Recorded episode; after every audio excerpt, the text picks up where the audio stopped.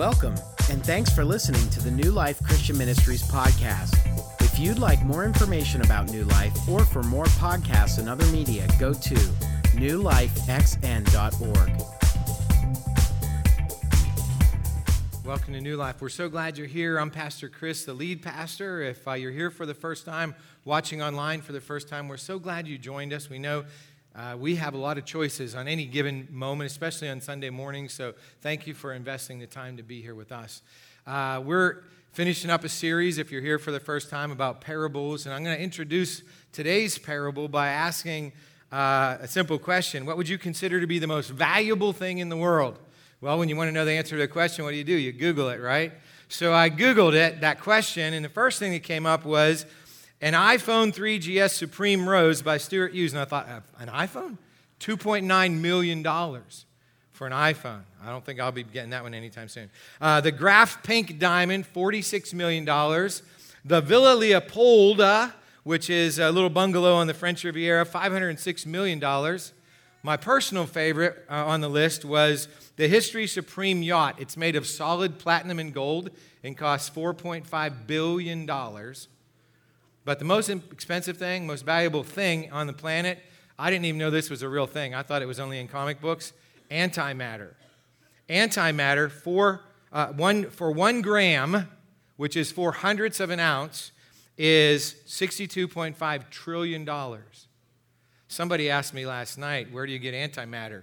And I said, I'm not in the market, so I don't really know. But in any case, the reason I raise these questions is because we're going to ask, Jesus actually is going to show us what is the most valuable thing in the world in the two parables that we're going to, very brief parables that we're going to look at today. And uh, it's not a thing. So uh, let's turn to uh, the take home point. And again, if you're new, the take home point is the one point that I'll be making in the message, and it's from Scripture. And that point is going to point us to um, how we can live differently in the week ahead. And here it is The kingdom of heaven is more valuable than any other treasure we can acquire. We live in a very materialistic culture. At the end of the day, in, in America, pretty much everything comes down to dollars and cents, and we hope it's more, more like millions of dollars and not cents, right? Um, and, and the thing we need to understand is Jesus did not deny the material world or the material blessings of life. In fact, the night Jesus was going to be uh, betrayed and turned over to the religious leaders, he had his last meal with the disciples. And at that meal, he said to them, In my Father's house are many rooms.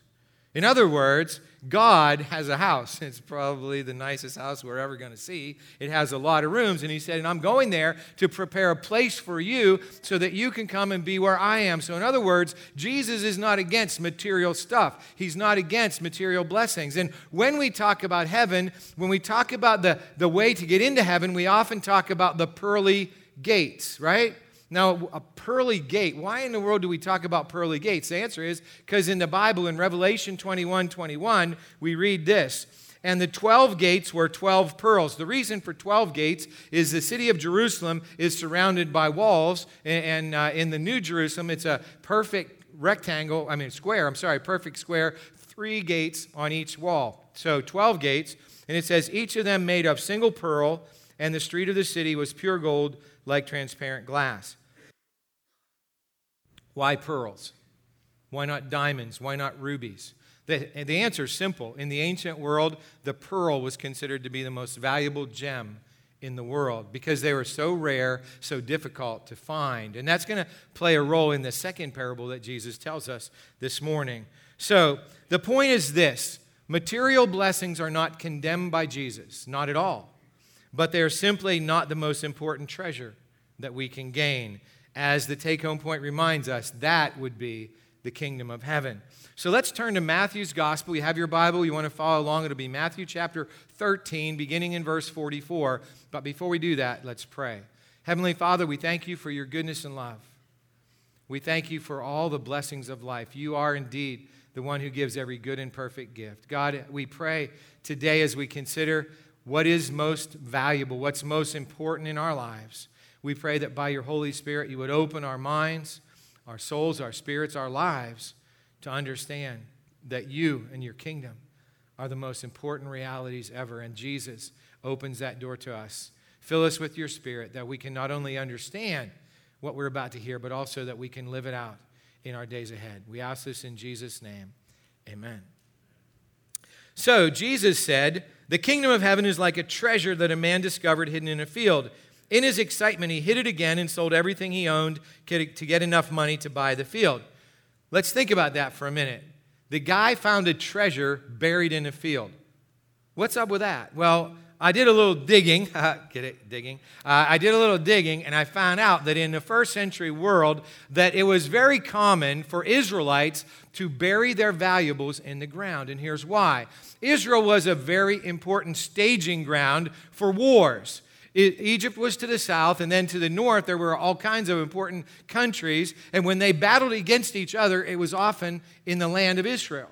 So, uh, we, we, we learned about that if you were here last summer when we went through the book of Daniel. We were always talking about the king of the north and the king of the south, and they came together and they battled in Israel.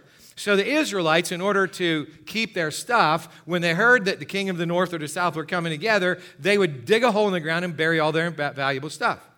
So there were treasures all over Israel in that day. And you might be thinking, well, why not a bank? It's a good question.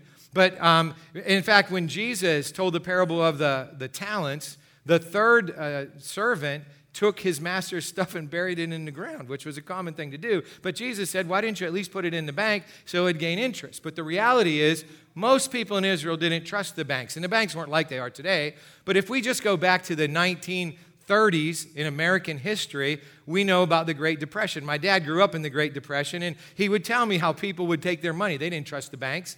They would put their money under their mattresses. They would cut holes in their walls and they would, you know, put it inside the walls. He never told me about digging a hole in the ground and put it in the ground, but we can understand the point.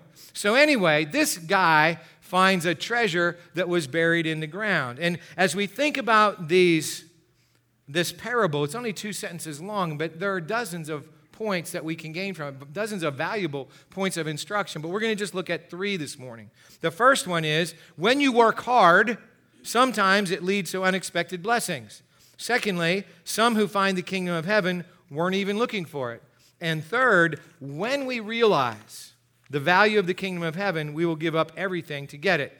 So let's look at the, the three points. First of all, the man was simply working hard. We don't know if he was a day laborer, if he was working for, you know, a relative, but he was working on a piece of land he didn't own. And he was working hard. He was digging. And all of a sudden, as he's digging, he hears clink. And he probably went, Oh, I think I found a treasure. I mean, because what else would be underneath the ground there? It's, well, it would be a rock in Israel. But besides rocks, there wasn't usually much that you would find when you were digging. So anyway, he finds this treasure, he digs it all up, and he realized, oh my goodness. in our day, it would be like, I just hit the, you know, Mega Millions lottery. He had found this treasure that was going to set him up for life. And I picture him running home, and, and he says to his wife, and it doesn't say he had a wife, but I'm picturing he has a wife, and he says to his wife, honey, we are set. We don't have to worry about a thing the rest of our life. All we have to do is sell our house and everything else, go buy this other property, and then we're going to be rich. And, her, and I can just picture that discussion going on. yeah, right. One of your rich quick, another rich quick scheme, you know. But anyway, after they have the argument and they, they sell everything and they get the stuff. So he worked hard and he gets an unexpected blessing. He's set up for life. The second thing that happened was he wasn't looking for a treasure when he found it. And some of us weren't looking for the kingdom of heaven or Jesus when we found him. Some of you were just at work or you were at school or you were, you know, just bringing up your children and, somebody said, hey, why don't you come to small group with me? Why don't you come to worship with me? Or, or maybe somebody just said, why don't you come to trunk or treat or fam blitz? And when you were there, you discovered the kingdom of heaven. And uh, when I was, uh, I, I, always say I've been going to church since before I was born because my mom went to church before I was born. So for nine months before I was born, I went to church. And then I started going to church. But I never understood or discovered this treasure till I was 10 years old. And I didn't discover it in church. I was with Tom and Bruce Terrell, my neighbors, and we were walking down the McMillan Hill outside of Gipsy on one hot summer day. And all of a sudden, a thunderstorm came up. And it, was, it came up so quickly, and there was this bolt of lightning. We saw it and we heard the thunder at the same time. You know what that means? it's really close. A couple hundred yards from us, it hit a tree, split the tree right in half. And Bruce Terrell turns to me and he said, You know, if that would have hit me, I'd be in heaven right now because I just got baptized last week. Now, I wasn't a theologian when I was 10 years old, but that didn't sound right to me. Because I went, I was listening in church, you know, and they said, you got to believe in Jesus, you got to repent of your sins, and you got to be born again, and then you get baptized. And, and it's the believing in Jesus and repenting of your sins, that's what is the reason why you get saved. Now, I'm going through this little, you know, thing in my head as a 10-year-old.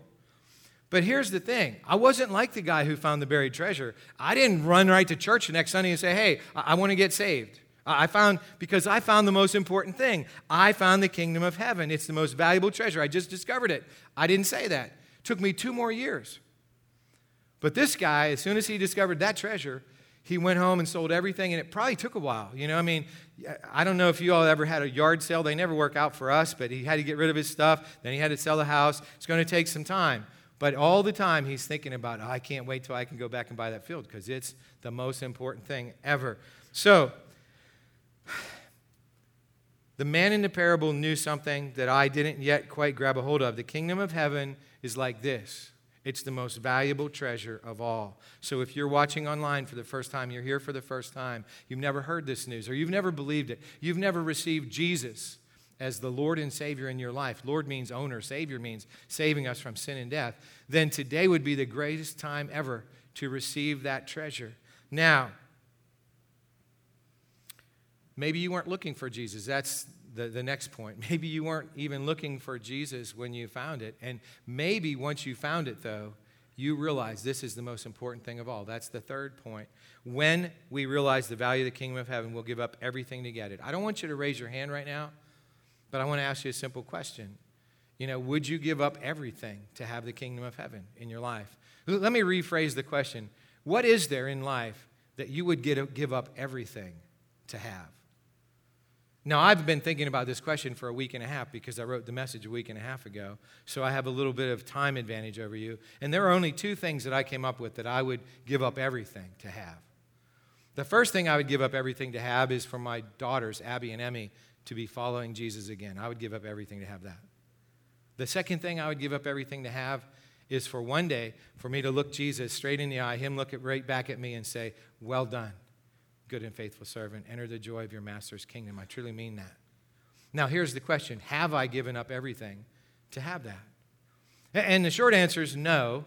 The closest I ever came to that was 18 years ago when God called me to leave the Presbyterian Church USA. And in that moment, when I stepped out of that, I left my paycheck, I left my medical insurance, I left pretty much everything and from a worldly standpoint, from a material standpoint. And I didn't know, Nancy and I didn't know if we would lose our house. We didn't know if I would be a pastor in weeks or months or years or, or when that would happen.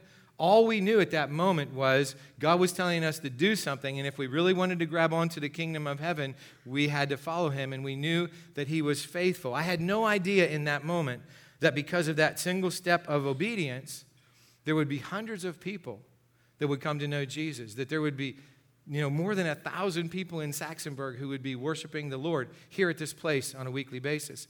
And, and that, there would, that there would actually be a, a, a, ministry that would be taking place all over the world. In fact, our executive pastor is probably right now in Thailand getting an airplane to go to Tokyo after he spent a week in Myanmar.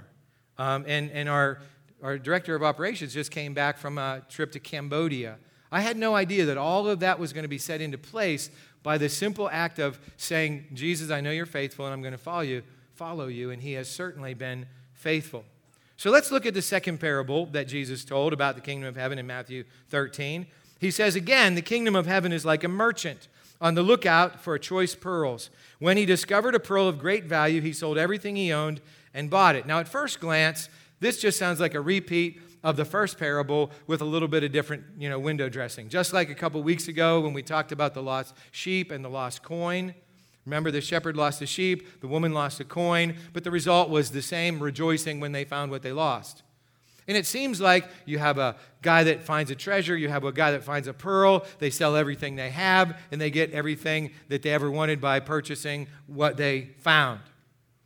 But there's a major difference in these two parables. I hope you see the difference. The difference is the guy in the first parable, he stumbled on the treasure. He wasn't looking for it, he was just working. And one day, clink, he found the treasure and he has his whole new life. But the pearl merchant was looking for pearls.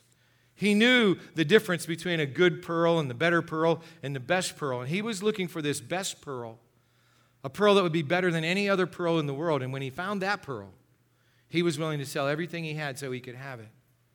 And so, as we realize this, we realize something important. Many valuable pearls exist in life, but one pearl's value exceeds all the rest. For example, if I ask you, is your family a pearl, you know, metaphorically speaking? Of course it is. Is your work, your schooling, your bringing your children up, are those things pearls? Of course they are. Is taking care of your family, you know, working to take care of your family, is that a pearl? Yes, it is. Jesus valued family. In fact, the thing about Jesus is he, he saw family differently than most of us probably see family because one day Jesus was teaching. And there were so many people that his biological mother and brothers came to visit him and they couldn't get to him. And so the crowd, you know, the, the people said, Hey, Jesus, your, your mother and your brothers are here to see you. And Jesus asks a seemingly odd question Who are my mother and brothers? And then he answers his own question Anyone who does the will of my Father in heaven is my mother and sister and brother. Now, as we think about that, I want you to understand something. I don't ever call you all and me a congregation. You'll never hear me say the congregation's doing X, the congregation's doing this. What do I say? The New Life family. Why do I do that? Because what Jesus said. Jesus said that anybody who knows him as and does the will of his Father in heaven is my brother and sister. Very few of you are old enough to be my mother these days, you know, but there used to be that case when I was in my 30s where there would be people who were like spiritual mothers to me. But mostly, you know, now it's like brothers and sisters and children. But we have this spiritual family.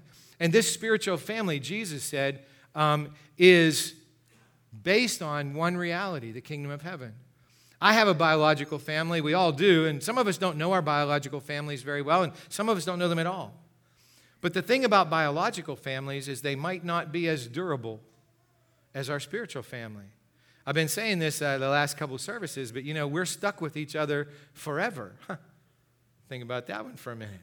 Wait a minute, we're stuck with each other forever if Jesus Christ is Savior and Lord in our lives because we're going to be together forever. But if I have a biological family member who hasn't yet found the kingdom of heaven and given up everything to have that, then that person, if they don't find that before they die, they're going to be separated from the kingdom of heaven forever. As I've been reading the Bible over 50 plus years now, I started reading when I was about five, five, six years old. And I actually started reading the Bible as soon as I started reading because as a little kid, I thought probably be a good place to start. And so I've been reading it, and what I discovered is there are a lot of either or scenarios in the Bible. Either Jesus Christ is the Lord of our lives, and, our, and we have God as our Heavenly Father, and so we're part of this family that lasts forever, or Jesus isn't the Lord of our life, and so we don't have a heavenly Father who's part of our, you know, family, and we're going to be separated from Jesus forever. But what I've also discovered, and it's a really cool discovery, is there's also not just either or scenarios, but there are both and scenarios. For example, a couple weeks ago, when we talked about the lost sheep and the lost coin, um, what we found out was Jesus is searching for us. He's looking for us, and he will not stop searching until he finds us. But today, what we read was there's this guy who stumbled on a treasure, and then there's this other guy who's diligently seeking the treasure, the kingdom of heaven. And so, which is it? Is it we seek Jesus, or is it Jesus seeks us? Yes. It's both. Jesus is seeking us, but we are also called to seek him. And when we find him, when he finds us, we're called to join the search to join the search for anybody who hasn't yet been found so that we can help them to come into the kingdom too. We can't bring anybody into the kingdom, but we can join the search. And that's what we're called to do because nothing is more important than Jesus. Nothing is more important than his kingdom. Nothing is more important than this family, which is a worldwide family. It's not just, I mean, when I say we're a family, we're part of the bigger family of billions of people who know Jesus Christ as Savior and Lord. So here's the thing once we find Jesus, Does that mean, because he said that the guy went home and sold everything he had, the pearl merchant went home, sold everything he had. So does that mean we go home and sell everything we have, we become a missionary, we become a pastor, we become a full time church worker? Does that mean that that's what everybody has to do? Well, no. That isn't what everybody has to do. Jesus didn't tell everybody to do that. He told the parable, but he didn't tell everybody to do that. But what does it mean? It means that we must be willing to give up whatever it is that's in the way between us and the kingdom of heaven. The most important thing that I realized when I left 18 years ago to come uh, out of the PCUSA, because that's what God was calling me to do, is that it was the hardest thing that I had ever done to that point and the easiest thing. It's that both and kind of thing. The reason it was the hardest thing I loved the church I was serving. I loved the people I was serving. I loved the, the neighborhood where Nancy and I and our girls lived at the time. I mean, we had such good neighbors, and it was a, just a great place to bring your children up. And we just had remodeled the house from, actually, we added a whole second story to the house. We were comfortable. It was a situation that really nobody would want to leave. So it was hard when God said, You have to. But then on the other hand, it was the easiest thing because I knew that if I just did what He told me to do, that I would receive the greatest thing of all, the kingdom of heaven, the greatest, the greatest treasure there is, more valuable than any kind of material possession or any kind of place that I could be. And these past 18 years of my life have been by far the best 18 years of my life so far. I've watched so many of you sacrifice over the history of New Life so that we can plant churches in Cuba, so that people can go, and not just you, but you've paid so other people could go on mission trips to Cambodia and Africa and Cuba and Haiti and Dominican Republic and right here in our local communities and on and on and on. All of these things have happened, and I've watched it happen through this church family as we have said the kingdom of heaven is so important that I'll do whatever it takes. So here's the most important question that I could ask us this morning. Have you given up everything to experience the kingdom of heaven in your life? Only you can answer that question. I can't answer that question for you. I wake up every day and I ask myself that question What do I need to give up today so that I can have that which is more valuable than anything? Nancy and I asked that question for our own family. And what I know is that in this year of 2019, there are going to be so many opportunities to give up everything or to be willing to give up everything so that the kingdom of heaven can be ours and so that we can share it with others. And, this message, it has a big, big vision, a big, big image for us to think about. But so many times, what happens is we walk away after a message like this and go, Whoa, that was really powerful. We really need to do that. But there's, no, there's nothing to do. Like we, we go away saying, I need to do something, but we don't have any clue. What do we do? So I want to get really practical today. These aren't things that all of us are going to do, these are things that some of us are going to do. These are things that I know show that the kingdom of heaven is important in our lives, so important that we're going to give up some comfort so that we can have something more. For example, God is going to call some of you, or might call some of you, to adopt a child, or maybe to, to do foster care for a child or children. God might call some of you to leave the job you have today to go to a different job, and a job that you like right now to do something where you can make more of an impact for His kingdom. I mean, I'm not talking about becoming a missionary or a pastor unless that's what God calls you to do. God is going to call some of us to give in ways that we never have before. Is God going to call you to go home and sell your house and all your stuff? I don't know the answer to that question. He might. I only know, actually, I only know about three people in my whole life who have done that. And, and when they did it, it was because they were absolutely clear that God told them to do it. And so if God tells you to do it, then the only choice you have is to do it or be disobedient. Those are the only two choices we have. So, whatever it is, big thing or small thing, God is going to call some of you to go out in the mission field. And it might be to join in, in the Cambodia trip this summer, it might be to do the local mission this March the 9th is Saturday Serve Day for small group ministries. So it might be a one day thing that you've never done anything like that before, so you're going to do that. But here's something we need to remember Jesus' great commission to make disciples of all the nations was not an optional suggestion for those who feel called, but it was a command for all of us who are part of his kingdom. Now, I know that should be a message for another day. It has been, it will be in the future. But here's the point I've had people say to me, well, you go to Cambodia and you go to Cuba, and you, but God hasn't called me to that. Well, God doesn't have to call us. He already commanded us to go into all the world and make disciples of all the nations. That doesn't mean all of you are going to Cuba or all of you going to Cambodia or Africa or wherever. It does mean all of us are going somewhere.